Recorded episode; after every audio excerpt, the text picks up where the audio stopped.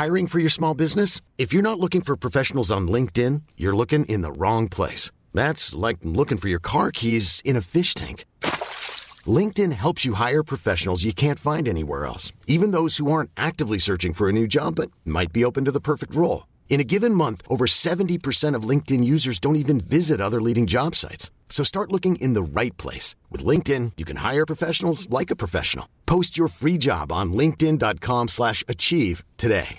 Hey, I'm Ryan Reynolds. At Mint Mobile, we like to do the opposite of what Big Wireless does. They charge you a lot, we charge you a little. So naturally, when they announced they'd be raising their prices due to inflation, we decided to deflate our prices due to not hating you.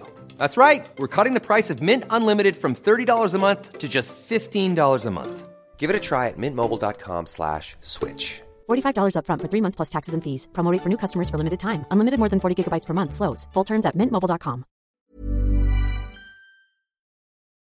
سلام. این ششمین آلبوم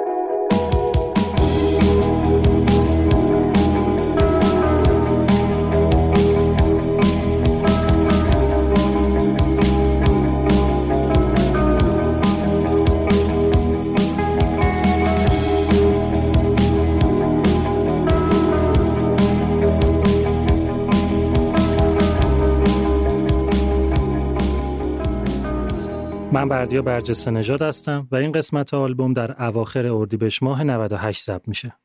من توی پادکست آلبوم در مورد آلبومای موسیقی و قصهشون براتون صحبت می‌کنم. ماجرای این قسمت یه قصه معمولی نیست. برخلاف قسمت های قبلی قرار نیست اینجا خیلی از استعداد و نوبوغ و خفن بودن بشنوین. چیزی که توی این داستان پررنگتر از هر چیز دیگه است پشت کاره. اینکه آدما واسه رسیدن به چیزی که می‌خوان تا چه حد می‌تونن تصمیمای عجیب غریب بگیرن و از محدوده امن خودشون بیان بیرون. توی این قسمت قرار در مورد آلبوم هیستریا بشنوین. چهارمین آلبوم گروه انگلیسی دفلپارد. یعنی یکی از خاصترین آلبوم های تاریخ موسیقی.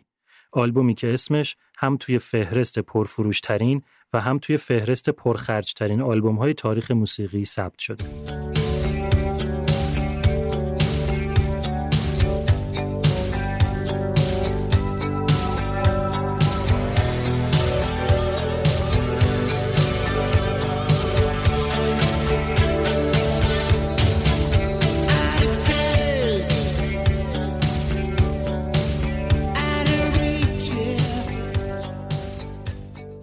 داستان ما با یه مدرسه درست حسابی توی شفیلد انگلیس شروع میشه. مدرسه تامتون که کلا واسه چیزای ورزشی معروفه و کلی ورزشکار کار درست ازش اومده بیرون. منتها ما با اینش کار نداریم.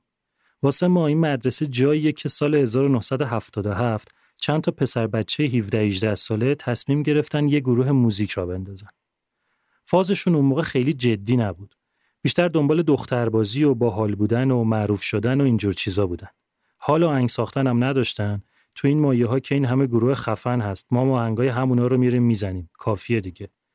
ترکیب قضیه هم یکم قراقاتی بود. اولش چهار نفر بودن. بعد همون اول یکیشون واسه تعطیلات رفت فرانسه. بقیه قیابی اخراجش کردن و یکی دیگر رو جاش آوردن. بعد یکی دیگرشون بهش برخورد و قهر کرد که فازتون چیه اونو اخراج کردین؟ اینا هم یکی دیگر رو آوردن جای این یکی. هر طور بود بالاخره یه ترکیب چهار نفره درست کردن و با اینکه فازشون جدی نبود ولی تمریناشون منظم و مرتب بود. هرچی که می‌خواستن و مدرسه داده بود بهشون. تجهیزات و اتاق تمرین و دفتر دستک و اینجور چیزا. منتها چون سال آخری بودن و مدرسه هم داشت تموم می‌شد اون فرصت بچه معروف شدن و دختر کش شدنشون داشت از دستشون میپرید. رفتن به هر زوری که بود با مدیر صحبت کردن و قرار شد تو تابستون همون سال یعنی 1977 یه کنسرت توی سالن ورزش مدرسه بذارن. اسم خودشون هم گذاشتن اتمیک مس.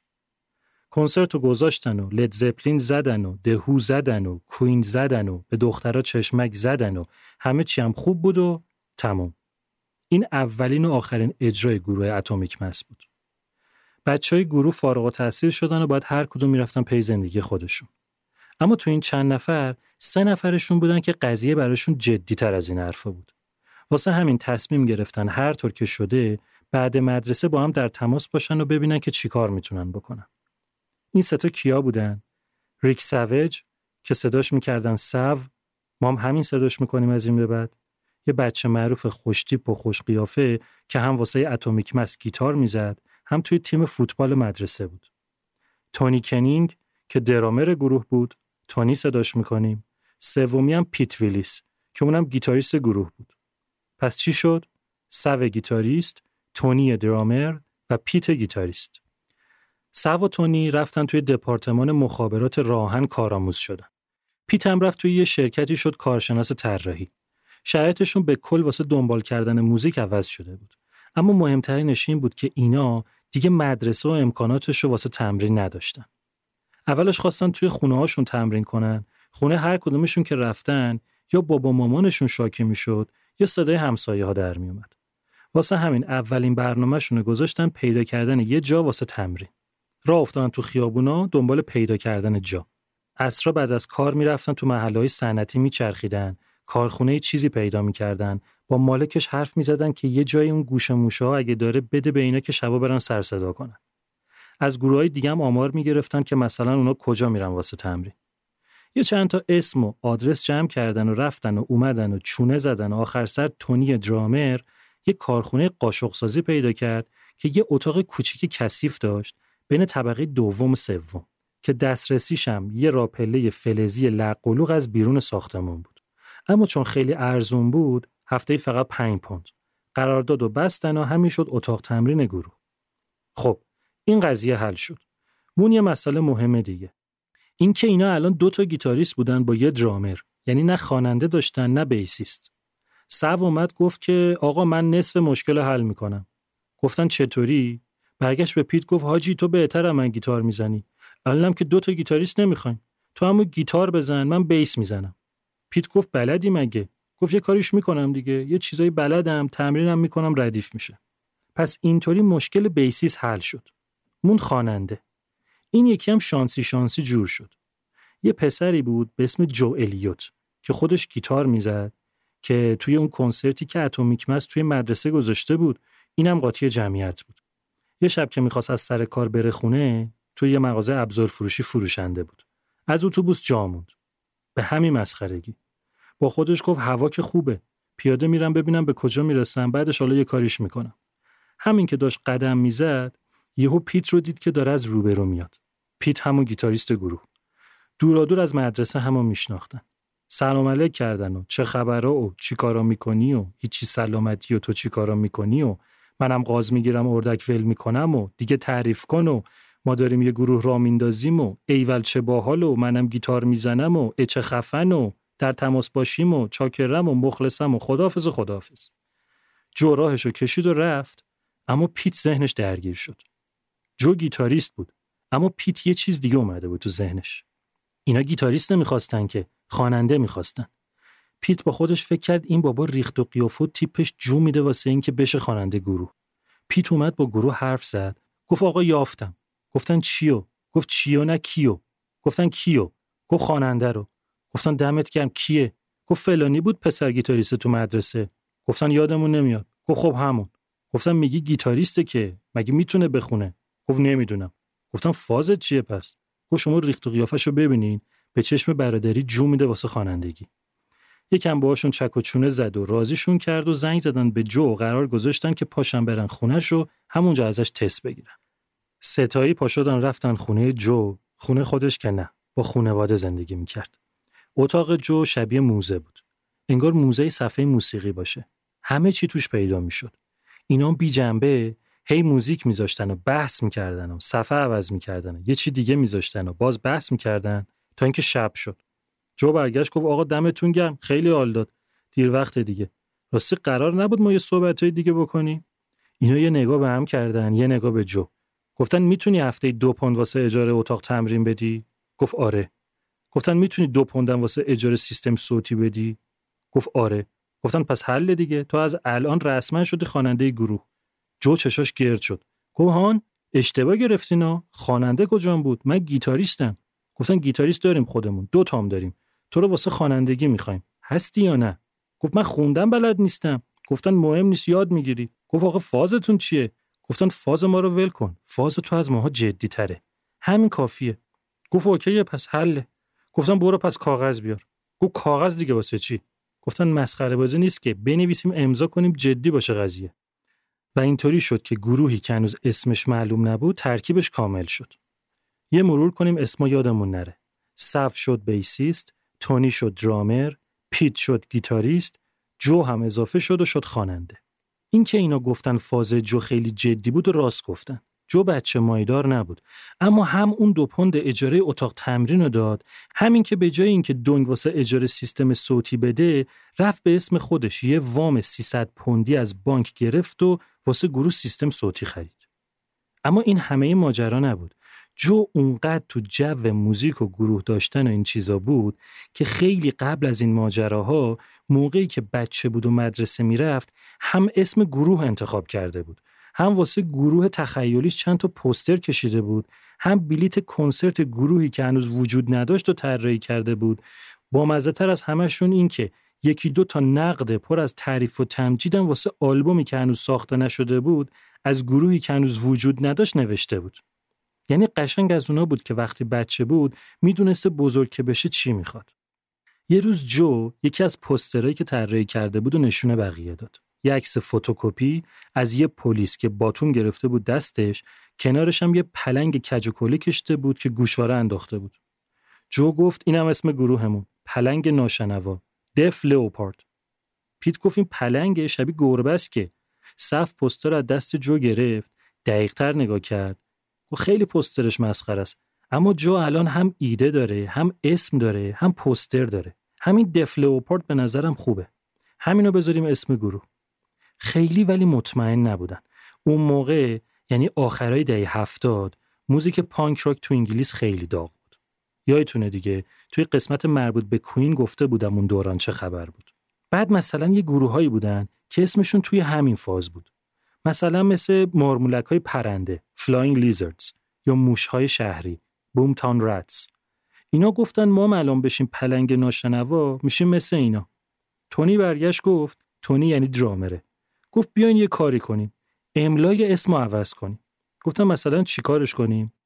گفت دف اسپلش میشه D E A F. ما A رو برداریم از توش میشه D E F. همون دف خونده میشه باز. یکم دیگه فکر کرد گفت لئوپاردم اوشو برداریم به جاش پی رو بکنیم دوتا همینطور علکی علکی همشون از این ایده خوششون اومد و اینطوری شد که اسم گروه شد دف لپارد.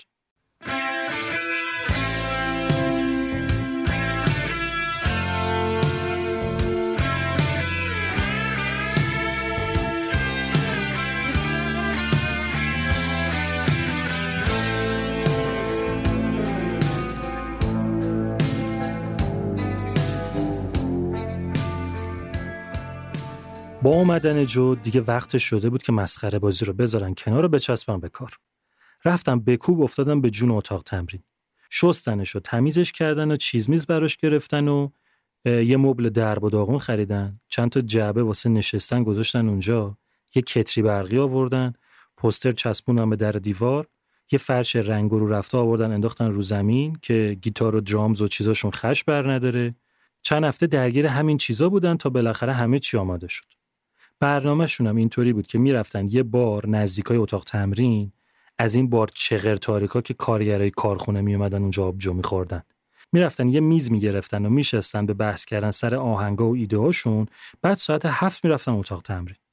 دفعه اولی که جو میکروفون گرفت دستش آهنگ استروی تو هیون لید زپلین خوند. جو اونقدر بد و خارج و فالش خوند که اینا رنگشون پرید. پیت گفت خاک به سر شدیم. این چرا اینطوری می‌خونه؟ جو گفت بابا من که گفتم خواننده نیستم شما گیر دادین بخون صف گفت آقا جان نمی‌خواد اونقدر بالا بخونی. یه اکتاف بیا پایین جون در نیاد. هی جو خوند هی اینا ایراد گرفتن. هی جو هی ایراد. هی جو هی ایراد. تا اونقدر تمرین کرد که تونست خوندنش رو به یه حد قابل قبولی برسونه که دیگه بقیه قر نزنن. چیز جالبی که خیلی زیرپوستی اتفاق افتاده بود این بود که جو با وجود اینکه دیر اومده بود تو جمع اینا اما خیلی زود شد رهبر گروه. مثال بزنم براتون. همون روزای اول که شروع کردن تمرین کردن جو گفت همینطوری خوبه. هر شب اینطوری تمرین کنیم زود ردیف میشیم. تونی برگشت گفت هر شب؟ فاز چه داداش؟ کار و زندگی داریم. دیگه یه گروه پانک که این همه سیستم نمی‌خواد. جو یهو قاطی کرد. گفت پانک خودت یا افجد دوبادت ما نمی‌تونیم بزرگترین گروه راک دنیا بشیم اگه بخوایم یه گروه پانک باشیم. صف که ساکت بود گفت ببینم کی الان تو رو اینجا کرده رئیس؟ جو هم اصلا توجه نکرد به حرف صف. همجور ادامه داد به نصیحت کردن آخرش بقیه گفتن چشم. تمریناشون با آهنگای گروه های دیگه ادامه دادن. جو صداش میزون شد اینام ساز زدنشون با هم هماهنگ شد. ولی یه چیز میلنگید. توی تمرینا اونجایی که لازم بود جو هم گیتار می‌زد هم می‌خوند. منتها گیتار زدنش همچین تعریفی نداشت. وقتی قرار بود هم بخونه هم بزنه قاطی می‌کرد. یه روز برگشت گفت آقا من همین که بتونم همزمان بخونم و زنده بمونم دارم هنر می‌کنم. ما یه گیتاریست دیگه می‌خوایم. پیت گفت من یه رفیق دارم. اسمش استیف کلارکه. کارش خوبه. اون رو بگیم بیاد. استیف کلارک اومد و تست داد و اینا حسابی عشق کردن و استیو شد عضو پنجم گروه. پس اسم ایشون هم یادمون بمونه. الان دو تا گیتاریست داریم. اون اولیه اسمش شد پیت دومیه شد استیو. یه مدت یه مدت طولانی. پنج نفری تمرین کردن و اون وسط واسه این که یکم اعتماد به نفسشون بره بالا چند تا کنسرت ریزم دادن. جو اولش مخالف بود. می‌گفت هنوز آماده نیستیم. اما صف می‌گفت تا موقعی که داریم تون خراب شده واسه سوسکا می‌زنیم بهتر نمیشیم. باید بریم واستیم جلو ملت. بعد از چند تا اجرا و دلبری کردن از دخترها دیگه رسیده بودن به یه جایی که وقتش بود بشین از سر جمع کردن یه مجموعه واسه خودشون. جو گفت لیریکس رو بسپرین به من. رفت یه چیزی نوشت و اومد داد به اینا. خیلی چیز جالبی نبود. خوششون نیامد زیادی کلیشه ای بود. صف به جو گفت یکم بیشتر باید روشون کار کنی. یکم خاص بشه هنری بشه. از این فاز بنتونبونی در بیاد جو رفت و روی لیریکس کار کرد و دوباره برگشت. اینا هم خوندن و کیف کردن گفتن همین خوبه. ملاکمون اصلا باشه همین. حالا بشینیم واسه این شعرهایی که جو نوشته موزیک بسازیم. یه چیزایی ساختن و باز تمرین کردن و گفتن حالا باید استودیو پیدا کنیم که کارمون رو ضبط کنیم. اما واسهشون پول مسئله بود. استودیو رفتن پول می‌خواست. اینا افتادن به پرسجو که از هر جا شده یه استودیوی خوش قیمت پیدا کنن. اون موقع یه گروهی بود به اسم نکست بند. بچه های دفلپورت با نکست بند یا رفیق بودن. یه شب جو درامر نکست بند که اسمش فرانک بود و تو بار خفت کرد. گفت شنیدم شما یه چیزایی تو استودیو ضبط کردین.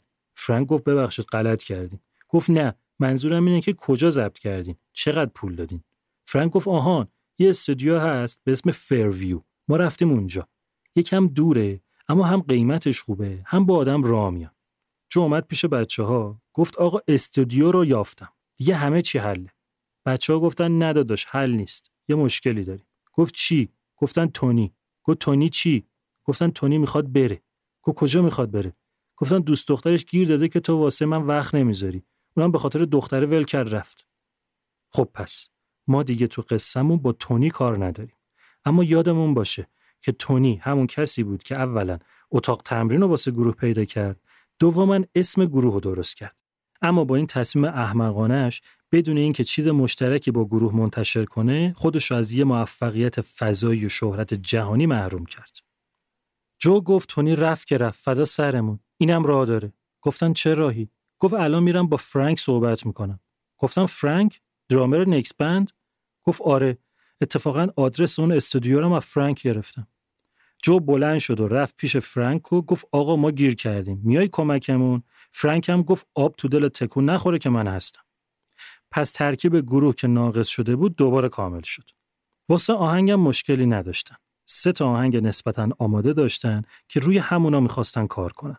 فازشون هم آلبوم نبود. می‌خواستن ایپی منتشر کنن. خیلی کوتاه بگم این چیه.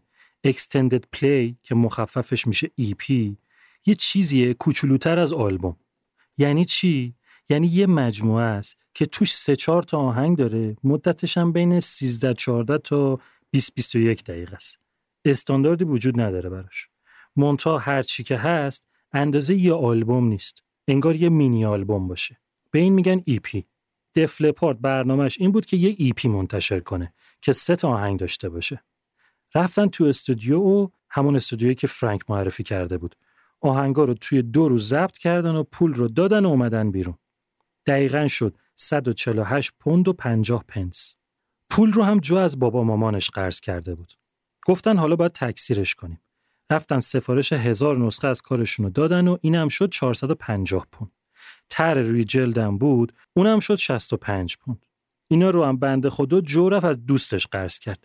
یعنی کلا تنها کسی که واسه اینکه کار بره جلو پول می آورد وسط همین جو بود. بالاخره اولین اثر دفلپارد به اسم د دفلپارد ای پی ژانویه 1979 منتشر شد.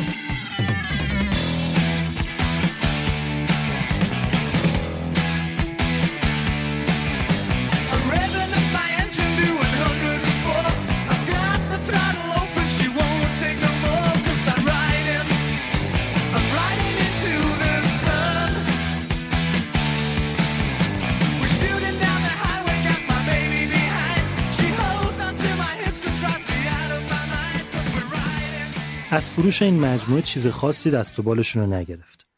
قرضاشونه که دادن فقط 60 پوند واسهشون موند. اما از نتیجه راضی بودن. ملت خوششون آمده بود. مخصوصا که یکی از آهنگاشون رو رادیو هم پخش کرده بود. همون روزی که کار ضبط تموم شد، جو برگشت به فرانک گفت نظرت چیه نکس بندو ول کنی بیای بشی درامر ما. فرانک هم گفت شرمنده. من همونجا راحت ترم. قرارمون این بود بیام واسه این ایپی کمکتون کنم. بیشترش هم دیگه نیستم. فرداش ولی مسئله حل شد. دفلپارد ریک آلن رو پیدا کرد. چطوری پیدا کرد؟ یه پسر پرشر و شور 15 ساله که هنوز مدرسه می‌رفت. اما درامر خوبی بود. یه کارایی کرده بود تو همون سن اما دلش همیشه یه چیزی بیشتر از این می‌خواست.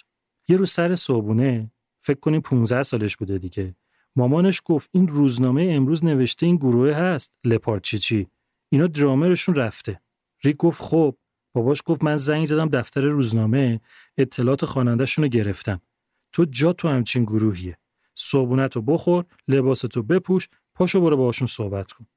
ریک رفت توی بار پیش جو باش صحبت کرد. جو یه نگاه به ریک کرد. گفت با خودش این بچه است که. اما گفت حالا ببینیم چی میشه و قرار گذاشتن ریک بره واسه تست. چند تا درامر دیگه هم اومده بودن اما نتیجه رو می‌تونین حدس بزنین. و اینطوری ریک آلن شد عضو جدید و درامر گروه. آدمی که توی داستان ما و خاص بودن آلبومی که قراره ازش صحبت کنیم مهمترین نقش رو بازی می‌کنه. پس یه بار دیگه واسه بار آخر با هم مرور کنیم.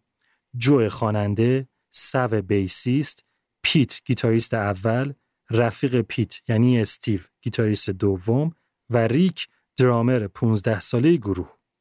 یه پرانتز اینجا باز کنم.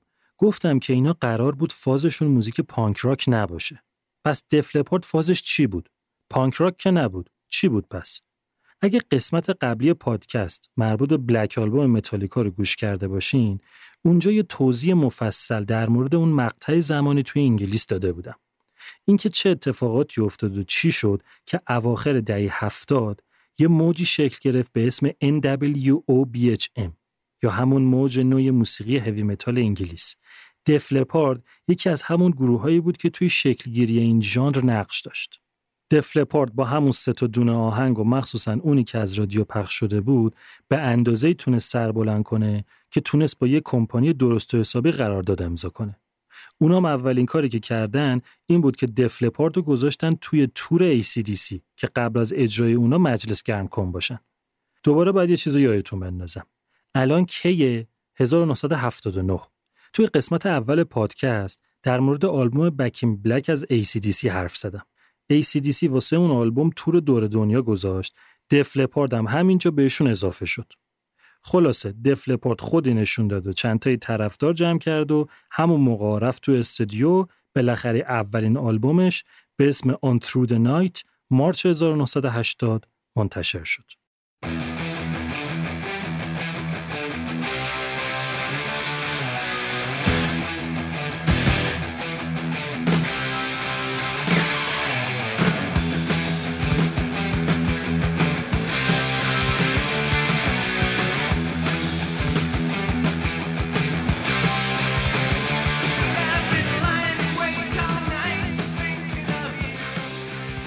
این آلبوم چیز خوبی از آب در اومد.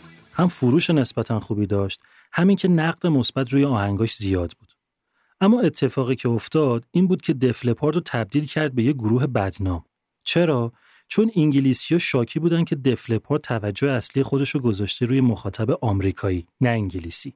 دلیلشون هم این بود که هم موسیقیشون یه جورایی فاز آمریکایی داشت، همین که یه آهنگ داشتن تو آلبوم به اسم هلو امریکا همین که دفلپورت بیشتر از همه جا توی آمریکا واسه این آلبوم کنسرت داد.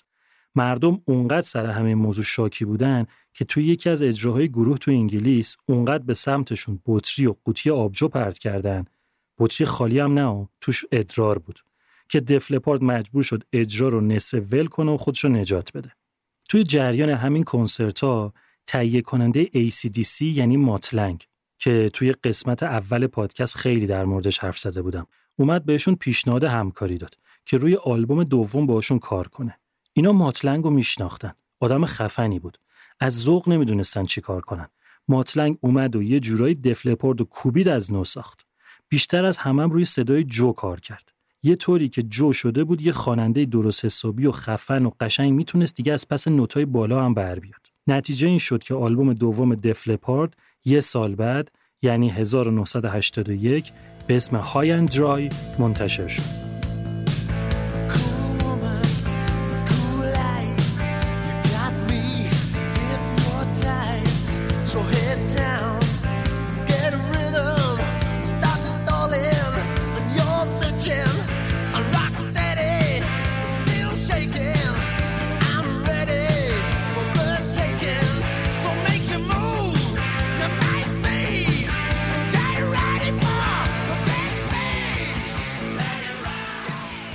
اینجا بود که دیگه دف لپارد صدای واقعی خودشو پیدا کرده بود. فاز موزیکشون از اون heavy metal آلبوم اول heavy metal شون هم خیلی مردم پسند بود اتفاقا. توی آلبوم دوم بیشتر رفته بود توی فضای hard rock که اینم مستقیما تحت تاثیر مات لنگ بود. آلبوم موفق از آب در نیومد. فروشش خیلی جالب نبود اما ویدیو یکی از آهنگای این آلبوم شد یکی از اولین ویدیوهای تاریخ موزیک متال که شبکه MTV پخشش کرد. منظور این که MTV تا قبل از 1981 موزیک متال پخش نمی‌کرد که همین باعث شد دف لپارد توی آمریکا معروفتر از قبلم بشه. گروه رمز موفقیت رو پیدا کرده بود. اول ساختن ویدیوهای باحال، دوم فرت و فرت کنسرت گذاشتن. شهرتشون روز به روز بیشتر می‌شد و دیگه باید می‌رفتن سراغ آلبوم سوم. اما خوردن به یه مشکل. اونم خلبازی پیت یعنی گیتاریست گروه بود. اونقدر مشروب می‌خورد که دیگه نمی‌تونست تو کنسرت گیتار بزنه. فکر کنین وسط اجرا می‌دیدن یه گیتار کمه، برمیگشتن می‌دیدن پیت نیست. میگشتن دنبالش میفهمیدن رفته پشت stage و داره مشروب می‌خوره. قاطی کرده بود. خلبازی در می آورد. دعوا می‌کرد با بقیه. یعنی آخرین باری که غیر مست دیده بودنش رو هیچ کدومشون یادشون نبود. اینطوری شد که سال 82 وسط های کار روی آلبوم سوم پیت ویلیس از گروه اخراج شد و فرداش یه گیتاریست جدید یکی به اسم فیل کالن اومد جاش. جالبم بود. فیل رفیقشون بود. جو رفت بهش گفت آقا می‌تونی توی سه روز 17 تا آهنگو یاد بگیری؟ فیل گفت مثل آب خوردن. جو گفت ما دف لپاردیم. میای تو گروه ما؟ گفت مثل آب خوردن. اون اوایل فیل و استیو مدام سر اینکه کدومشون گیتاریست بهتریه دعوا داشتن. اما خیلی زود شدن رفیقای جونجونی و ترکیبشون کنار هم محشر شد. کنسرت ها رو ادامه دادن و همزمان کار روی آلبوم سوم رو هم تمام کردن و Pyromania سال 1983 منتشر شد.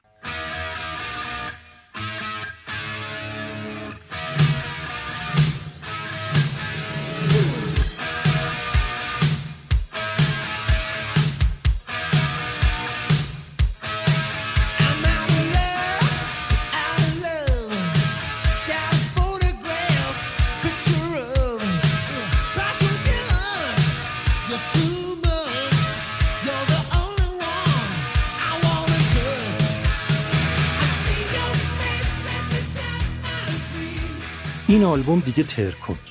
فروشش توی آمریکا تو همون سال اول رسید به 6 میلیون نسخه که اگه آلبوم تریلر مایکل جکسون نبود می‌شد پرفروشترین آلبوم اون سال تو آمریکا. اما چیز مهمی که این آلبوم داشت این بود که Pyromania تبدیل شد به یکی از تاثیرگذارترین آلبوما روی شکلگیری موج جدیدی از موسیقی متال که بهش می‌گفتن pop metal. یعنی اومده بودن فضای آهنگا، ملودی، riff، lyrics و vocal رو یه طوری ساده و عامه پسند کرده بودن که موسیقی متالشون تبدیل شده بود به یه موسیقی radio friendly دوست با رادیو. از همینجا بود که دیگه آویزون بودن دف لپارد به بقیه تمام شد. یعنی دیگه اونقدری معروف شده بودن که خودشون تنهایی می‌تونستن مردم رو بکشونن واسه کنسرت. یعنی لازم نبود دیگه opening گروه های معروف تر باشن. همین موضوع شهرتشون از قبلم بیشتر کرد. دیگه پر کردن کنسرت های 40 50 هزار نفری براشون آب خوردن بود. توی یه نظرسنجی که توی سال 1984 برگزار کردن که کدوم گروه های راک محبوب ترن دف لپارد امتیازش از شاخهای اون موقع مثل د رولینگ استونز و ACDC بهتر شده بود. اواخر 1984 بود که دف لپارد رفت توی استودیو که آلبوم چهارم شروع کنه. ماتلنگ همون که تهیه کننده ACDC بود. همون اوایل کار گفت که من دیگه نیستم. خستم حوصله کار کردن ندارم و گذاشت رفت. اینا هم بدون ماتلنگ کار رو ادامه دادن. دیگه از این بهتر نمی‌شد. پول، شهرت، محبوبیت، عشق و حال، صفا، درست مثل این فیلم ها. یعنی دیگه همه چی حاضر و آماده بود تا یه اتفاق وحشتناک بیفته.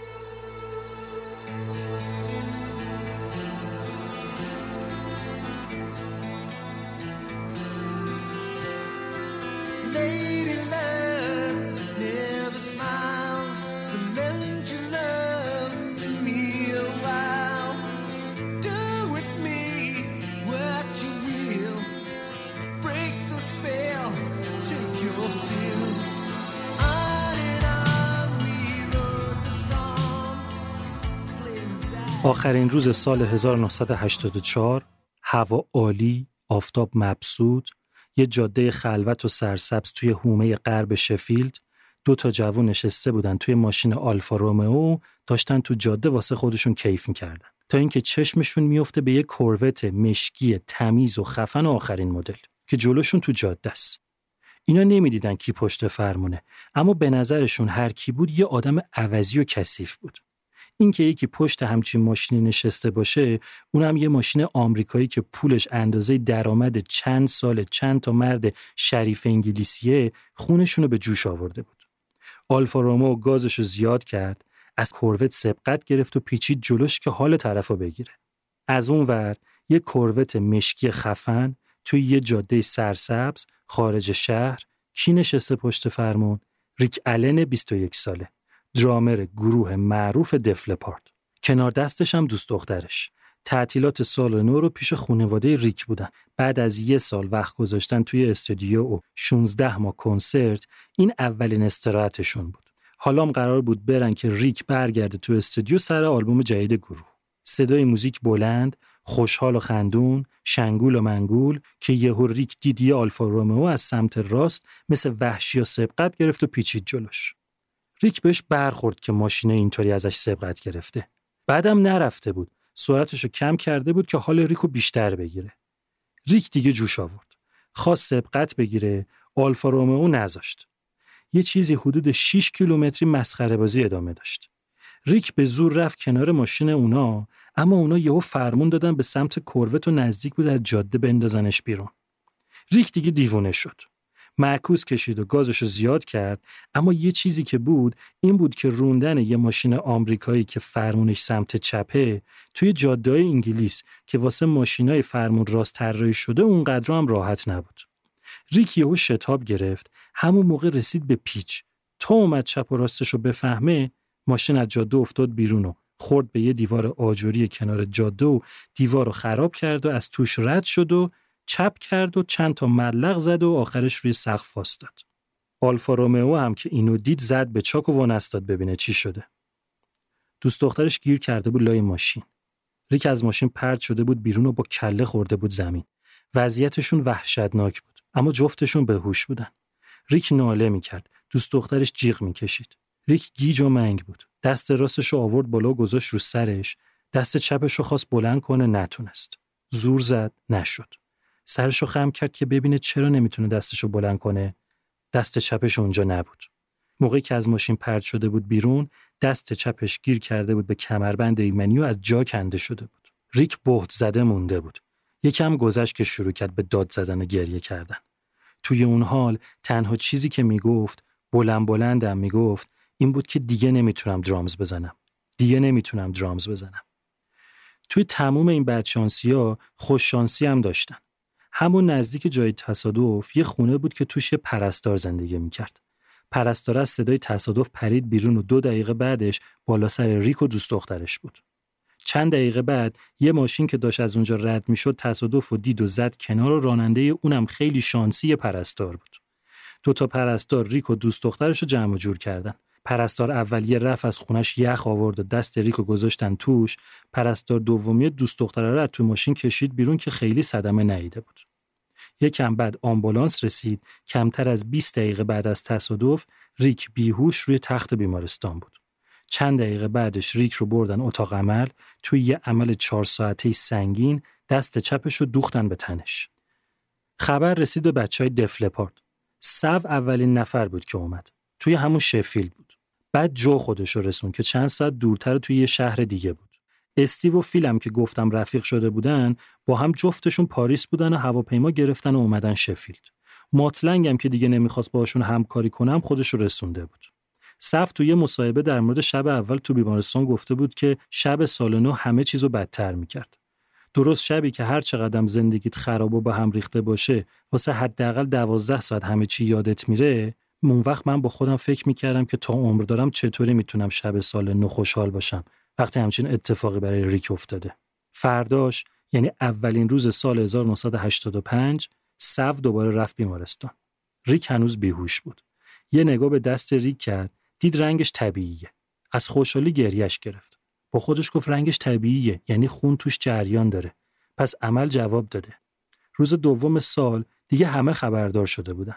جلوی در بیمارستان پر خبرنگار بود. تا حدی که جو که می‌خواست بیاد دیدن ریک مجبور شد از در پشت بیمارستان بره تو. جو در مورد اون روز گفته بود از اینکه ریک رو توی اون وضعیت می‌دیدم متنفر بودم.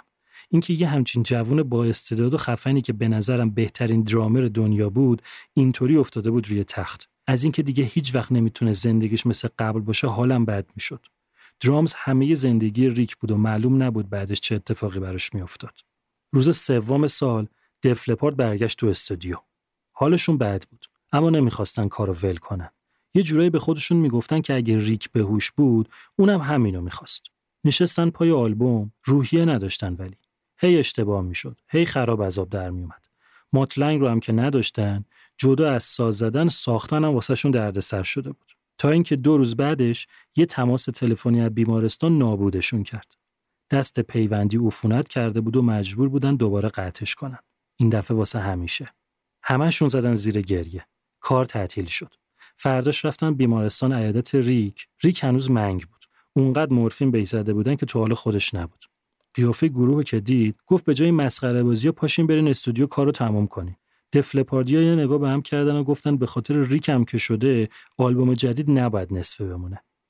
از فردای روزی که اینا برگشتن تو استودیو تلفن بود که زنگ می‌خورد و درامرهای مختلف از همه جای دنیا که می‌خواستن بیان جای ریک توی دفلپاردو بگیرن. هر بارم جو گوشی رو بر می و به هر کی که اون پشت بود می‌گفت من فقط دو کلمه واسط دارم برو گم شو. گوشی رو قطع می‌کرد. جو به بقیه می‌گفت تا وقتی که خود ریک نگه می‌خواد از گروه بره عضو گروه حساب میشه و هیچکی جاشو نمی‌گیره.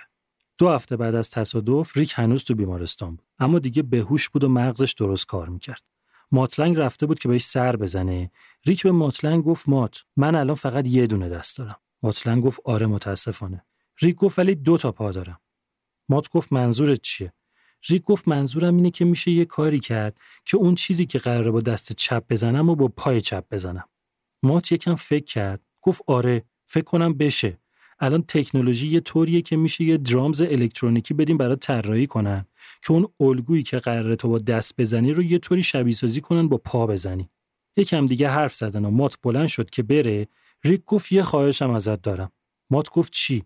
گفت می‌دونم نمی‌خواستی با همون کار کنی اما الان شرایط فرق کرده. بمون و کمک کن بچه ها بتونن آلبوم جمع کنن. مات نتونست این خواهش رو رد کنه. برگشت پیش دفلپارت که کمکشون کنه آلبوم چهارمشون رو بسازن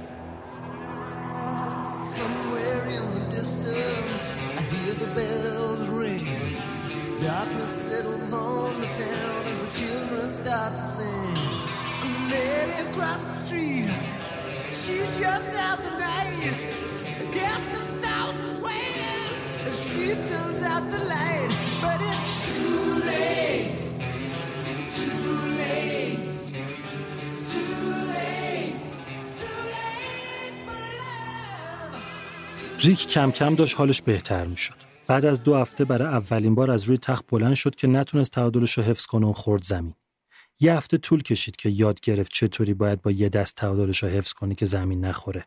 مثل یه بچه شده بود که باید خیلی چیزا رو دوباره یاد می‌گرفت.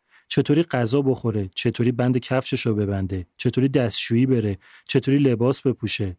این وسط هم یه تیم خفن طراحی توی کمپانی سیمونز که کارش ساخت درامزه داشتن روی ساخت یه درامز اختصاصی واسه ریک کار می‌کردن. ریک به گروه گفت که چی تو سرشه. اولش اینا نفهمیدن چیه منظورش. گفت که با ماتلنگ صحبت کرده قرار شده یه درامز براش بسازن که یه دست و دو تا پا بخواد. یه لحظه تصور کنیم فقط که چه هدف بزرگی رو ریک انتخاب کرده بود.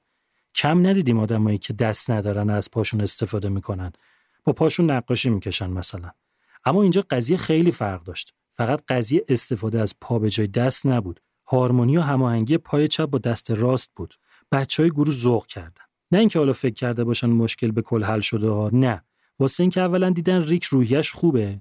دوم اینکه اینطوری که ریک توضیح داده بود حتی اگه نمی‌تونست نقشه درامر کامل رو بازی کنه بازم می‌تونست توی گروه بمونه. حالا شاید مثلا یه درامر مکمل می آوردن اما ریک پیششون میموند. I'm Sandra, and I'm just the professional your small business was looking for. But you didn't hire me because you didn't use LinkedIn jobs. LinkedIn has professionals you can't find anywhere else, including those who aren't actively looking for a new job but might be open to the perfect role, like me.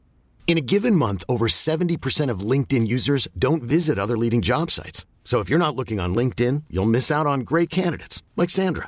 Start hiring professionals like a professional. Post your free job on linkedin.com slash achieve today. Ryan Reynolds here from Mint Mobile.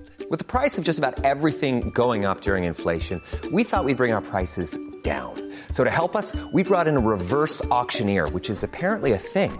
Mint Mobile unlimited premium wireless. Have to get 30, 30, bit to get 30, bit to get 20, 20, 20, bit to get 20, 20, bit to get 15, 15, 15, 15 just 15 bucks a month. So, Give it a try at mintmobile.com slash switch. $45 upfront for three months plus taxes and fees. Promo rate for new customers for limited time. Unlimited more than 40 gigabytes per month. Slows. Full terms at mintmobile.com. Hey, it's Danny Pellegrino from Everything Iconic. Ready to upgrade your style game without blowing your budget? Check out Quince. They've got all the good stuff shirts and polos, activewear, and fine leather goods, all at 50 to 80% less than other high end brands. And the best part? They're all about safe, ethical, and responsible manufacturing. Get that luxury vibe without the luxury price tag.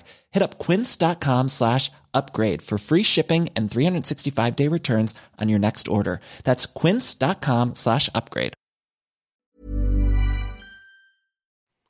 دکترها گفته بودن که ریک باید 6 ماه توی بیمارستان بمونه تا حالش ردیف شه. اما اونقدر ریک مصمم بود که چیکار می‌خواد بکنه سر 6 هفته ترخیصش کردن.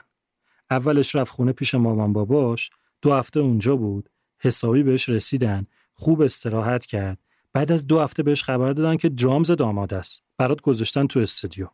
درامز چطوری بود؟ واسه پای چپ چهار تا پدال گذاشته بودن که هر کدومشون یه کاری می‌کرد. ریک سوار هواپیما شد و صاف رفت پیش بقیه. استودیو بزرگ بود. چند تا اتاق داشت. توی یکیش ریک سه هفته هر روز. روزی ده تا دوازده ساعت تنهایی تمرین می‌کرد. بقیه گروه هم تو اتاق دیگه با ماتلنگ سر کار خودشون بودن. یعنی یه طوری که اصلا موقع تمرین همدیگر نمی‌دیدن. بقیه نمی‌دونستن که ریک داره اون تو چی کار می‌کنه. هر دو سه ساعت یه بار می اومدن بیرون یه قهوه چیزی میخوردن یکم با هم معاشرت می‌کردن بعد دوباره ریک می‌رفت تو اتاق و در و میبست و تنهایی تمرین می‌کرد. تا اینکه بالاخره یه روز تلفن توی اتاق دفلپارت زنگ خورد. گوشی رو برداشتن ریک بود. گفت همتون اونجایین گفتن آره. گفت بذار رو اسپیکر. گفتن خب. گفت حالا گوش کنی. بعد درامز یکی از آهنگای قدیمی زپلین زد. همه زدن زیر گریه. اونقدر احساساتی شده بودن که تو این فیلم آمریکایی دیدین وقتی مثلا همه جمع شدن توی اتاق فرمون و می‌فهمن بمب خونسا شده گریه می‌کنن همو بغل می‌کنن دست می‌زنن. اینام دقیقا همون فاز. دیگه باورشون شده بود که ریک می‌تونه از پس این ماجرا بر بیاد. یه چیز من اینجا تو پرانتز بگم که مشکل بودن کار رو بیشتر متوجه بشین. در حالت عادی درامز هم هر دو تا دست رو می‌خواد هم هر دو تا پا. یعنی اینکه پام هر کدوم نقش مشخص خودشون رو دارن. یعنی الان ریک الن اومده بود یه کاری کرده بود که پای چپش علاوه بر اون که باید نقشش رو در حالت عادی ایفا بکنه یه نقش اضافه بهش داده بود. همین کار رو پیچیده تر و خفنتر می‌کرد. ریک تمام تلاش خودش رو داشت می‌کرد که بتونه مثل یه درامر عالی که نه یه درامر عادی از پس کار بر بیاد. کار روی آلبوم کند بود اما واسه دفلپارد نه کنسرت مهم بود نه آلبوم جدید نه خبرها نه شایعه ها تنها چیزی که واسهشون مهم بود این بود که ریک آماده بشه و بتونه به اون چیزی که خودش می‌خواد برسه. یعنی به شدت حمایت می‌کردن از ریک.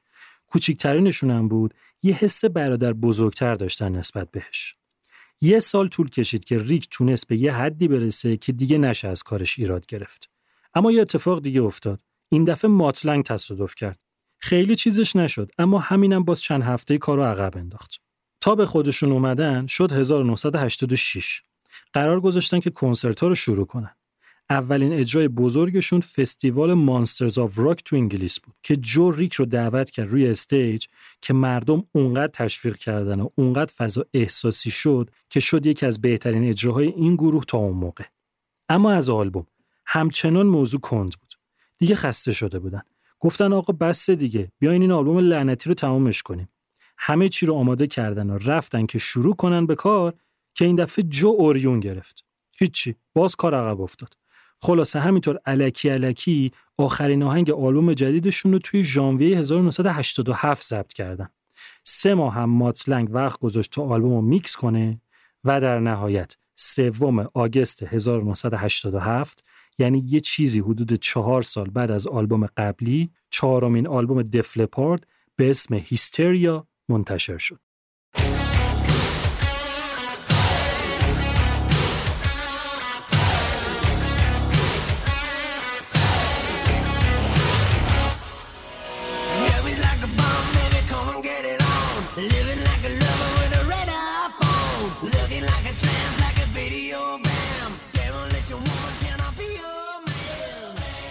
یه چیزی بهتون بگم که شاخ در بیاری یادتونه توی قسمت قبلی گفتم که بلک آلبوم متالیکا به خاطر پروسه ضبط طولانیش آلبوم پرخرجی بود؟ اونجا گفتم که هزینه استودیوی آلبوم شد یک میلیون دلار.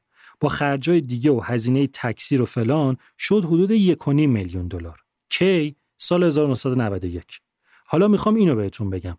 با این پروسه طولانی و پر از اتفاقی که آلبوم هیستریای دفلپارت داشت این آلبوم شد پرهزینه ترین آلبوم تاریخ موسیقی تا اون موقع تو دنیا. یعنی پولی که واسه ساخت این آلبوم توی سال 1987 خرج کردن حدود 8 میلیون دلار بود. یعنی اونطوری که خودشون برآورد کرده بودن آلبوم باید حداقل 5 میلیون نسخه میفروخت تا هزینه و درآمدشون یر به یر بشه.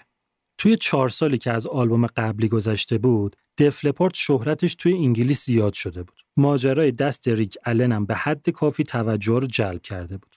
واسه همین آلبوم توی هفته اول تونست بشه رتبه اول چارت انگلیس.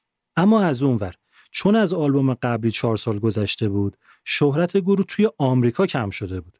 واسه همین فروشش کم کند می‌رفت جلو. تا اینکه single چهارم که تو آمریکا منتشر شد یهو اونجام فروشش شتاب گرفت و نتیجه شد این که Hysteria تونست توی آمریکا 12 میلیون و کلا توی دنیا 20 میلیون نسخه فروش داشته باشه و بره توی فهرست پرفروشترین آلبومای تاریخ موسیقی.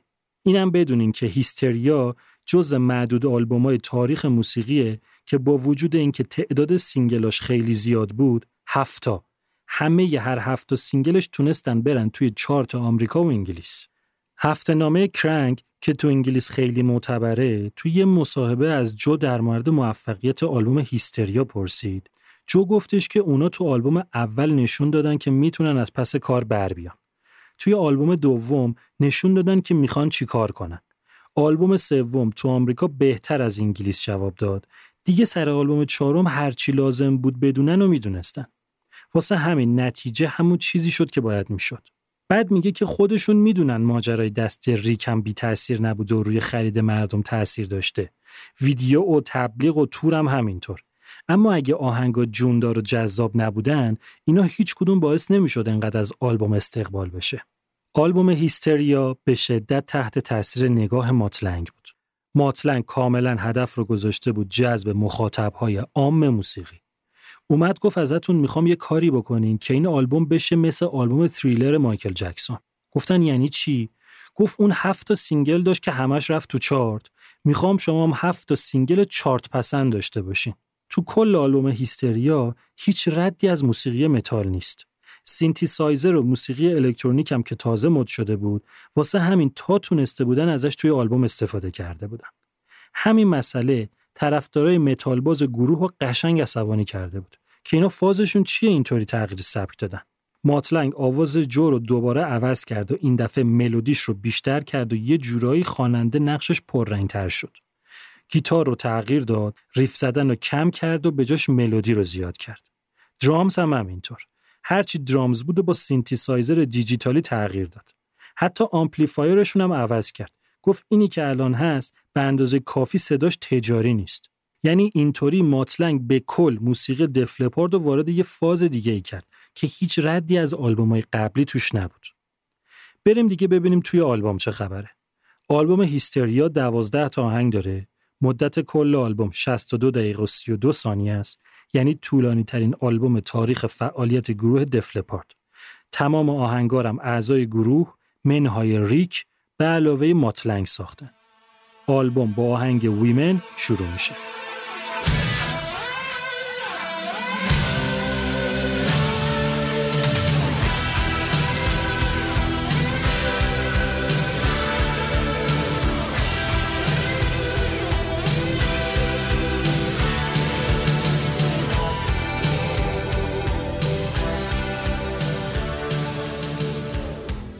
Women اولین single آلبوم توی آمریکا و کانادا و استرالیا بود.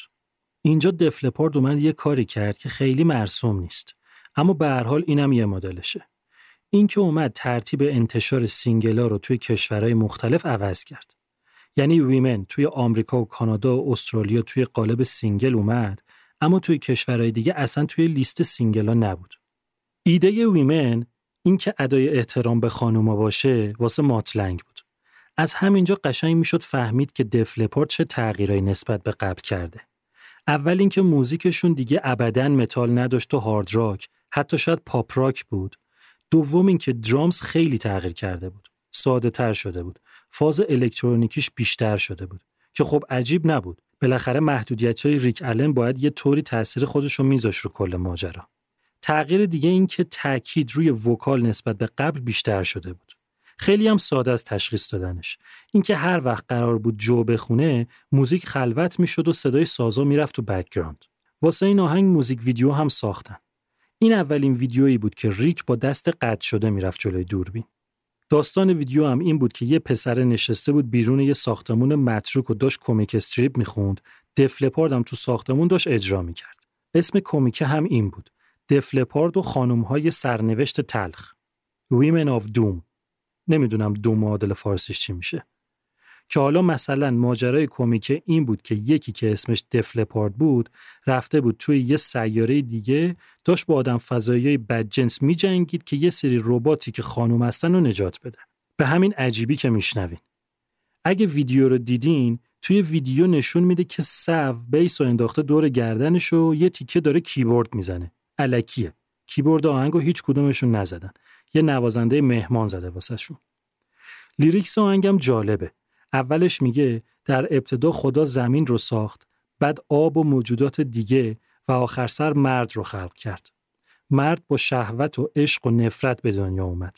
یه روح بیقرار که به یه همدم احتیاج داشت. یه چیز جا مونده بود. یه چیزی گم شده بود. پس خدا برای این مسئله یه جواب پیدا کرد که هزینش یه قسمت عشق، یه قسمت سرکشی، یه قسمت زنانگی و یه قسمت کودک بود و خدا زنهای زیبا رو خلق کرد و مردها دیگه بدون اونا نتونستن زندگی کنن. حالا خودتون کاملش رو بریم بخونید. آهنگ دوم راکت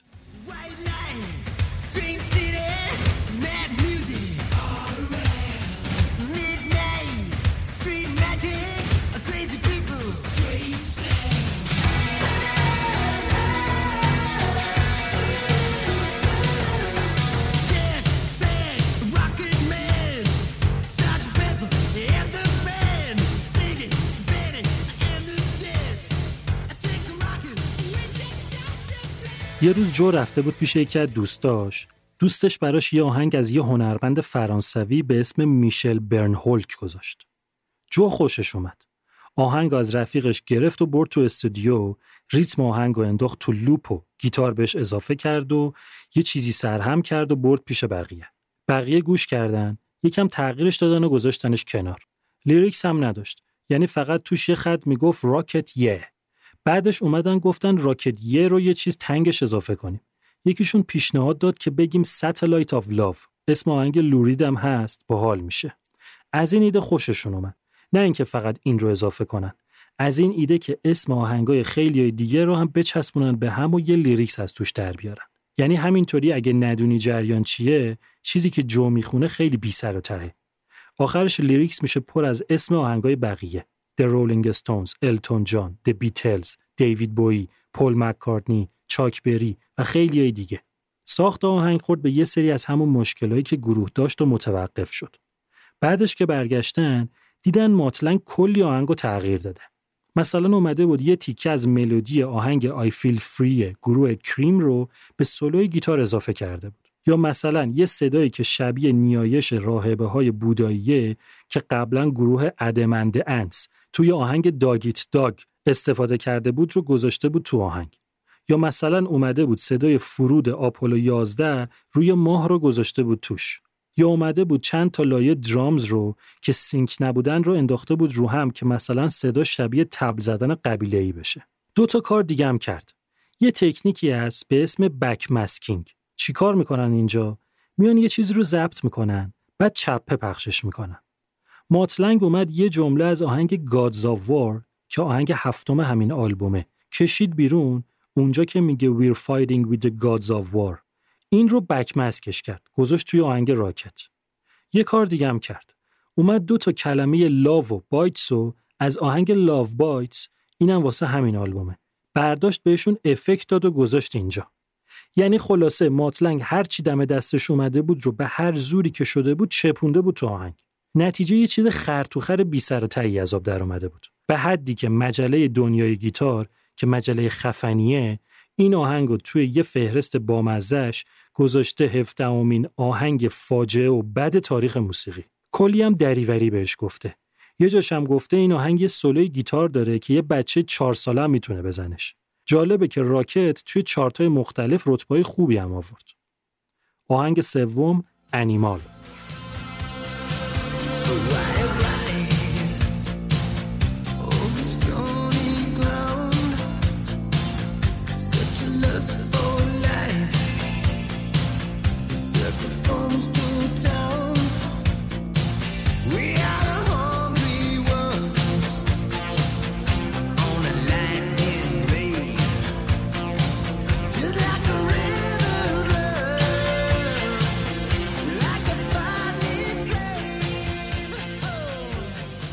Animal اولین single آلبوم تو انگلیس بود. یادتونه دیگه گفتم که توی آمریکا و کانادا Women single اول بود. توی انگلیس Animal single اول شد. یه آهنگ خوشگل و دوست داشتنی و باحال که به نظرم یکی از بهترین آهنگای این آلبوم رو کلا دف لپارده. ایده ساخت آهنگم واسه فیل بود. گیتاریستشون. این که گروه Frankie Goes to Hollywood اون موقع تو موزیک پاپ خیلی معروف بود. اینا بیان یه طوری فرمول اون رو بیارن تو ژانر خودشون. خود دفلپارد میگه که این آهنگ واسهشون سختترین آهنگ آلبوم بوده که ضبطش کردن. انیمال یکی از اولین آهنگای این آلبومه که توی همون سال 84 ساخته بودنش. از همون موقع می‌خواستن ضبطش کنن اما نتیجه اونی نمی‌شد که دلشون می‌خواست. تا آخر سر تونستن سه سال بعد یعنی توی 1987 ضبط نهاییش کنن. یه چیز جالب این که انیمال تنها ترک آلبومه که توش جدا از درامز الکترونیکی که ریک زده از درامز آکوستیکی که قبل از تصادف زده بودم استفاده کرده بودن. این آهنگ واسه دفلپارد یه معجزه بود. یعنی هر چی سر آلبومای قبلی انگلیس باهاشون بد شده بود با همین آهنگ هم اومدن تو چارت هم تو کشور خودشون محبوب شدن همین که اومدن توی موسیقی پاپ مینستریم اون موقع اروپا Animal اولین single دوران فعالیت Def Leppard تا اون موقع بود که تونست بره توی top 10 انگلیس توی آمریکا هم حسابی جواب داد. یعنی اینطوری بگم Women که اولین single آمریکا بود خیلی ازش استقبال نشد. اما موقعی که Animal توی آمریکا اومد اونجا هم ازش کلی استقبال شد و فروش آلبوم رو یه تکونی داد. خلاصه اینکه Animal یکی از معروفترین آهنگای تمام دوران فعالیت Def Leppard ه آهنگ چهارم Love Bites.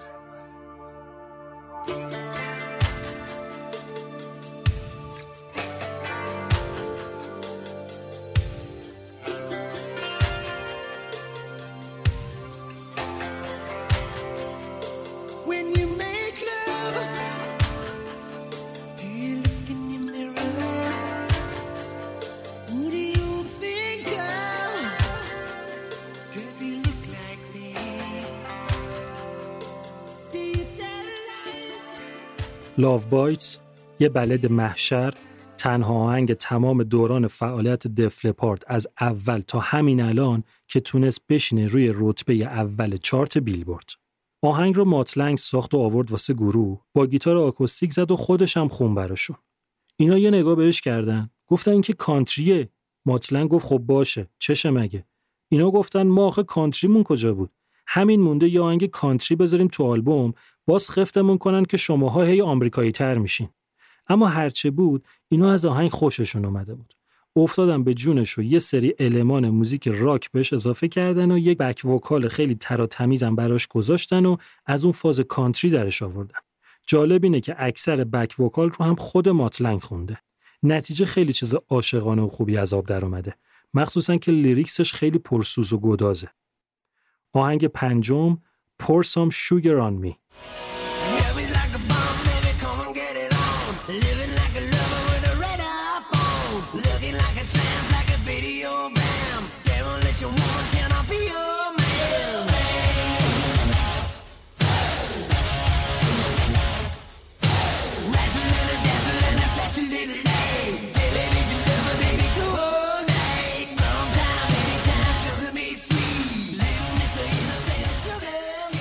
وسط های کار روی آلبوم همون موقع که یه مدت تعطیل کرده بودن تا ببینن چی کار می‌خوان بکنن جو یه روز نشسته بود واسه خودش توی راهروی استودیو با گیتار آکوستیکش ور می‌رفت. همینطوری علکی یه ریف و تکرار می‌کرد و می‌گفت pour some sugar on me. ماتلنگ همون موقع داشت رد می‌شد از اونجا. اینو که شنید گفت این چه باحاله بذاریمش تو آلبوم. جو گفت بابا بیخیال شد دیگه هم از برنامه عقبیم هم لیست track های آلبوم رو جمع کردیم. ول کن دیگه. Mutt Lange برگشت گفت آلبوم شما هنوز یه آهنگ که بتونه hit باشه نداره. یه چیزی که سرنوشت آلبوم تو چنگش باشه تو آهنگاتون نیست. اینی که تو زدی می‌تونه همین track گم شده آلبومتون باشه. اینطوری شد که Pour Some Sugar on Me سر دو هفته ساخته شد و شد آخرین آهنگی که واسه آلبوم درستش کردن. توی ساختش هم جو از آهنگ معروف Walk This Way واسه Aerosmith و Run-DMC که تلفیق رپ و راک بود الهام گرفت. مدل نوشتن lyrics آهنگم جالب بود. جو و Mutt Lange هر کدومشون رفتن یه سر استودیو واسدادن یه جفت دستگاه ضبط صدا هم گذاشتن اون وسط. آهنگ رو هم توی background پخش کردن. بعد جفتشون شروع کردن با تکنیک جریان سیال ذهن بلند بلند یه سری جمله رو گفتن. بعد که تموم شد هر کدوم دستگاه ضبط اون یکی رو برداشتن و رفتن نشستن گوش کردن که حدس بزنن ببینن اون یکی چی گفته. بعد نشستن از روی همین lyrics رو نوشتن. مثلا اولین چیزی که جو تو آهنگ میگه میگه love is like a bomb. چرا؟ چون فکر کرده بوده Mutt Lange همچین جمله ای رو اونجا گفته که Mutt Lange بعدا گفت که نه همچین چیزی نگفته بوده. تا قبل از اینکه Pour Some Sugar on Me single بشه و بیاد بیرون کل آلبوم فقط سه میلیون نسخه فروخته بود. یعنی هنوز دو میلیون نسخه با اینکه هزینه و فروششون یر به یر بشه فاصله داشتن. یه ویدیو هم براش ساخته بودن یه چیز هچل هفت که خودشون هم متنفر بودن ازش. پس اومدن یه سال بعد از آلبوم تیکه های یکی از کنسرتاشون که اینا آهنگو توش خونده بودن و چسبوندن به هم و یه میوزیک ویدیو جدید ساختن و منتشر کردن. به محضی که ویدیو جدید اومد یهو آلبوم 4 میلیون نسخه دیگه فروخت. آهنگ ترکوند. توی بیلبورد شد شماره دو. شبکه MTV سال 1991 توی فهرست 300 تا بهترین ویدیوهای تاریخ موسیقی ویدیو این آهنگ رو گذاشت شماره یک. سال 2006 شبکه VH1 توی فهرست 100 تا بهترین آهنگای دهه 80 پرسام شوگران می رو گذاشت شماره دوم. و از همه جالبتر مجله مثبت 18 AVN توی فهرست پرکاربردترین آهنگای تمام تاریخ برای استریپتیز این آهنگو گذاشته شماره یک. خلاصه این که همونطور که ماتلن گفته بود که این آهنگ می‌تونه آلبومو بکشه بالا پرسام شوگران می هم آلبومو هم دفلپارد و قشنگ نجات داد. آهنگ ششم آرماگدن ایت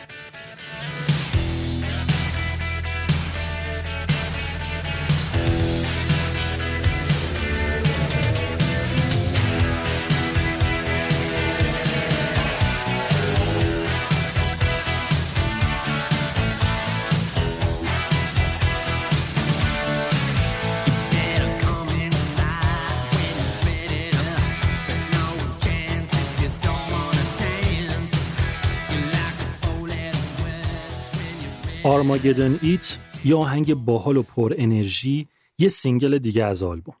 تو پرانتز بگم تا الان همه ی آهنگایی که ازشون گفتم single آلبومم بودن. ایده این آهنگ واسه Sav بود. Sav به جو گفت واسه vocal این آهنگ مدل خوندنش رو شبیه خواننده گروه T. Rex بکنه. جو هم همین کارو کرد. منتها با مدل خوندن Eddie Cochran که یه خواننده rock 'n' roll بودم قاطیش کرد. بهش back vocal م اضافه کردن نتیجه شد این آهنگ. یعنی یه جورایی مدل خوندن جو توی این آهنگ با آهنگای دیگه آلبوم فرق داره. موقعی که خواستن واسه این آهنگ ویدیو بسازن اول گفتن بیایم یه چیزی بسازیم مثل انیمال باحال آب در بیاد. بعد دیدن چون ویدیوی دومی که واسه پرسام شوگران می ساخته بودن خیلی جواب داده بود واسه این آهنگم تیک های کنسرت رو چسبوندن به هم. تا حدی که اگه دقت کنین یه تیک های کنسرت توی جفت ویدیوها تکراریه. بریم سراغ آهنگ بعدی آهنگ هفتم Gods of War.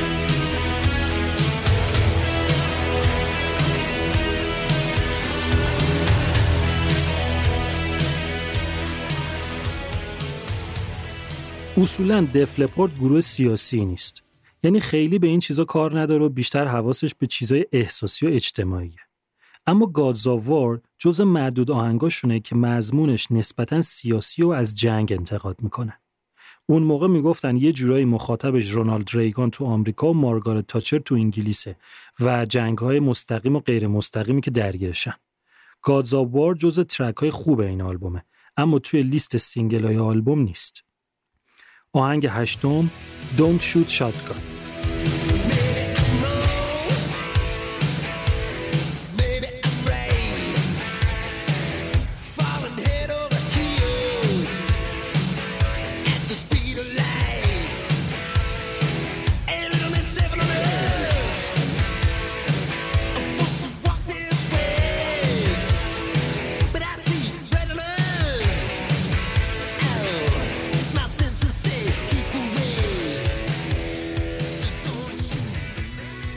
Don't Shoot Shotgun با یه intro به شدت غلیظ دهه هشتادی مثل کارهای Duran Duran شروع میشه. این آهنگ یکی از Def Leppard ی ترین آهنگای این آلبومه. دیدین یه سری آرتیست ها یه آهنگایی دارن که باید خیلی طرفدارشون باشی تا بهت بچسبه یعنی آهنگ بهترین کار طرف نیست اما امضای طرف توش زیاده Don't Shoot Shotgun هم واسه Def head ا جز آهنگای دوست داشتنیه اما واسه بقیه نه تو پرانتز بگم به طرفدارای دو آتیشه دفلپارت میگن دپ هد. اینجا خود دفلپارت میگه که می‌خواستن یکم برن توی فاز ACDC.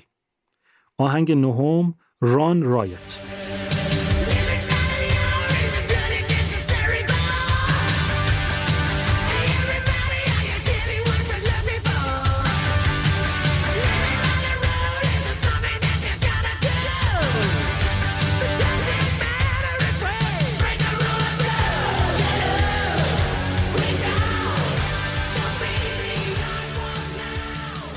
Run Riot از اون آهنگای arena rock ی Def Leppard ه arena rock میشه موزیک راکی که جو میده واسه کنسرت و اینکه مردم باش بخونن. کلا Def Leppard فاز arena rock ی زیاد داره. مخصوصا اینکه تقریبا توی همه آهنگاش back vocal هم هست. یعنی جو که می‌خونه بقیه گروه هم جلوشون میکروفون و اونا هم یه تیکایی رو معمولا کورس آهنگو می‌خونن. همین قضیه خیلی قشنگ فضاسازی می‌کنه که شما یه حس لای جمعیت بودن به دست بده. حالا خلاصه Run Riot هم به خاطر همین back vocal هم به خاطر lyrics ی که داره جو میده واسه کنسرت. lyrics ش هم جالبه. میگه زندگی کردن با حفظ قوانین کار سختیه. با همه شما. این همون چیزیه که دنبالشین؟ زندگیتون شده رعایت قانون. اما چه اشکالی داره اگه یکی دوتا قانون رو هم بشکنین؟ بلنشین بزنین بیرون. تنگ بازی در نیارین. با شما. با همتونم. بلنشین و شورش کنیم. حالا شما فکر کن اینو تو کنسرت جلو پنجاه هزار نفر جیغ بزنی. آهنگ دهم آهنگ هم اسم با خود آلبوم هیستریا.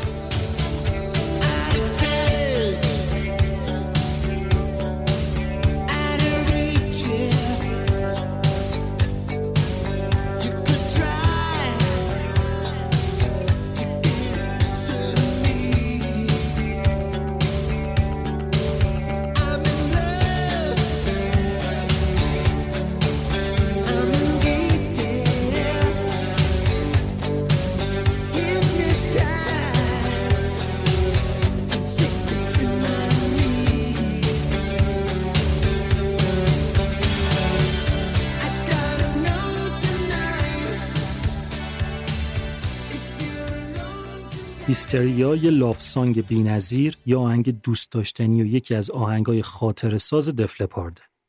این از اون آهنگاست که خیلی واضح و پررنگ امضای ماتلنگ رو تو خودش داره. ماتلنگ سیستمش چطوری بود؟ تو اینجور آهنگا معمولا گیتار رو با تکنیک استرامینگ می‌زنن. این چیه؟ اینکه انگشتاتو بکشی روی سیمای گیتار رو چند تا چند تا با هم بزنی. همون مدلی که ملت توی مهمونیا اگه یه روز بری سفر می‌زنن. ماتلنگ با این تکنیک حال نمی‌کرد. دوست داشت گیتار نوت به نوت زده بشه. یعنی دوست داشت آکورد آهنگ خلوت باشه. اما برعکس کورس رو حال می‌کرد شلوغ کنه. معمولا توی آهنگایی که ماتلنگ خودش توی آهنگسازی هم بود این مسئله زیاد پیش می آمد. این مسئله تو آلبوم زیاده اما تو خود آهنگ هیستریا بیشتر به گوش میاد. این مدل آهنگ ساختن یه فرمولیه که همیشه جواب میده. یعنی یه طوری آدم رو توی ورس آهنگ آروم نگه میداره اون وقت کورس خیلی بیشتر آدم رو به وجد میاره. همین فرمول ساده باعث شد که اگه از 90 درصد جوانای دهه 80 انگلیس و آمریکا بپرسین می‌بینین که یکی دو تا خاطره عاشقانه با این آهنگ دارن. دو تا چیزم بگم. اول اینکه ملودی این آهنگ رو از آهنگ گودبای بلوز اسکای گروه پینک فلوید الهام گرفتن. دوم اینکه ریک پیشنهاد داده بود که اسم آلبوم رو بذارن هیستریا. بعد از روی اسم آلبوم اسم این آهنگ انتخاب کردن. یعنی برعکس اکثر مواقع این آلبوم نبود که اسمش رو از روی آهنگ برداشته باشن. اسم آهنگ رو از روی اسم آلبوم برداشته بودن. آهنگ یازدهم Excitable.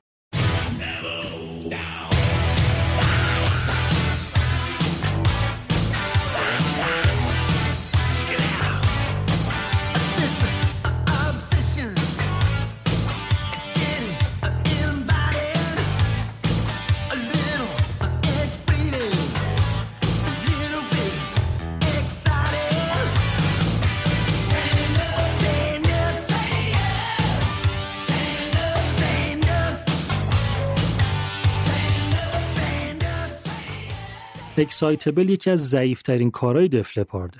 یه آهنگ به شدت دهه هشتادی که سعی کردن توش پرینس رو با مایکل جکسون قاطی کنن. منظورم از دهه هشتادی اینه که اون موقع تازه موزیک الکترونیک مد شده بود. خیلی گروه ها به هر زوری بود یه effect های هچل هفت مسخره الکترونیکی و سینتی سایزری میچپوندن تو آهنگاشون. موزیک پاپ اون موقع رو گوش کنین می‌فهمین منظورم چیه.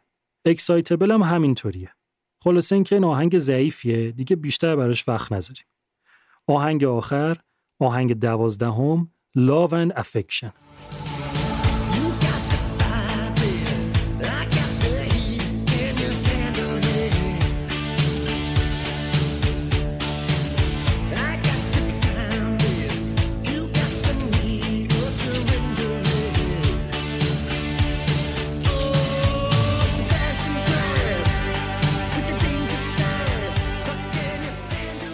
Love and Affection رو فیل موقعی که پاریس بوده ساخته. این از اون آهنگاست که قبل از اینکه گروه ضبط استودیویش کنه و بذاره تو آلبوم چند بار توی کنسرتاشون اجرا کرده بودن. خیلی از طرفدارای گروه که آهنگو شنیده بودن می‌گفتن که باید اینم single ش منتشر بشه. اما دیگه آلبوم هفت تا single داشت و Mutt Lange نمی‌خواست بکنش هشتا. موقعی هم که آهنگ رو داشتن واسه آلبوم ضبط می‌کردن توی ذهنشون همین بود که بذارنش آهنگ آخر. واسه همین آخرش فید میشه و تمپوش هم پایین تر از بقیه آهنگ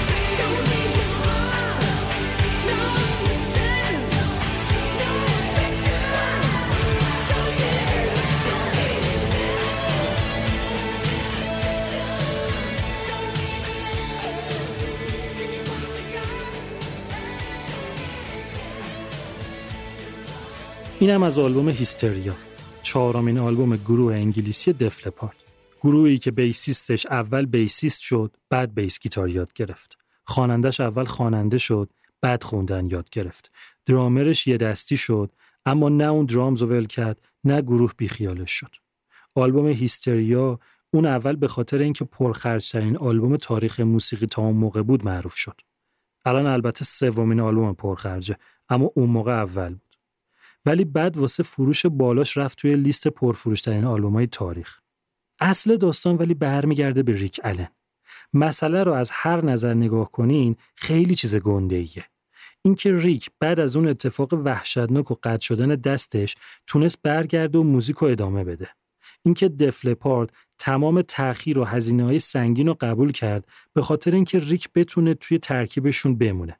ماجرا واسه ریک اینجا تمام نشد. چند سال بعد ریک و همسرش یه انجمن خیریه راه انداختن به اسم Raven Drum Foundation که کارش کمک به آدمای معلول مخصوصا سربازاست که بتونن هنر مخصوصا drums رو تو زندگیشون داشته باشن. ریک واسه این که از نظر مالی بتونه این خیریه رو سرپا نگه داره یه شرکت تأسیس کرد به اسم One Hand Drum Company که کارش پروموت کردن یه نقاشی بامزه است که ریک موقعی که امضا میده کنار امضاش می‌کشه تیشرت و کلاه و ماگ و اینطور چیزا با این طرح میفروشن و پولش رو میریزن تو خیریه. دو تا چیز دیگه هم بگم و تمام کنیم. اول اینکه دفلپارت توی یه یادداشت که گذاشتن توی بسته بندی آلبوم از طرفداراش معذرت خواست که اینقدر چهار سال بین آلبوم و آلبوم قبلی فاصله افتاده بود. قولم داد که دیگه هیچ وقت این اتفاق نمیافته. اما سر آلبوم بعدی نتونست این قول نگه داره و آلبوم بعدیشون پنج سال بعد منتشر شد. چون این دفعه استیو کلارک گیتاریست گروه به خاطر اعتیاد شدیدش به الکل مشکل درست کرد و آخر سرم سر همین موضوع توی سی سالگی از دنیا رفت. مورد دومم این که سال 2001 یه فیلم داستانی به اسم هیستریا The Def Leppard Story ساختن که قصه ساخت همین آلبومه که خب طبق معمول یکم هم دراماتایز شده اما پیشنهاد می‌کنم ببینینش. دف لپارد بعد از هیستریا هفت آلبوم دیگه یعنی جمعا 11 تا آلبوم منتشر کرد که آخریش میشه واسه 2015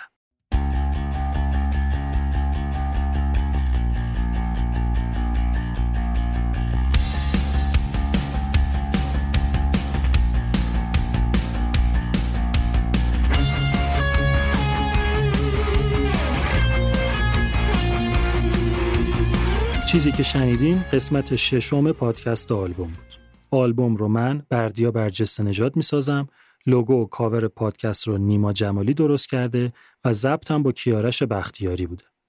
ممنون که این قسمت رو هم گوش کردین. ممنون از همه محبت هایی که توی توییتر و اینستاگرام و تلگرام به من و پادکست دارین. اگه آلبوم رو دوست دارین خوب میشه که اونو به بقیه هم معرفی کنین. آلبوم رو می‌تونین با اپ های پادگیر مثل Podbean، Apple Podcast، Castbox، Podcast Addict و Google Podcast یا هر اپ دیگه گوش کنین. آهنگای این آلبوم و کلا آلبومایی که معرفی میشن با کمی تاخیر توی کانال تلگرام گذاشته میشن.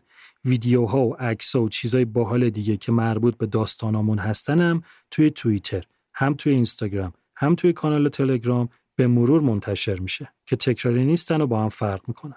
دمتونم گرم. ششمین آلبوم تموم شد.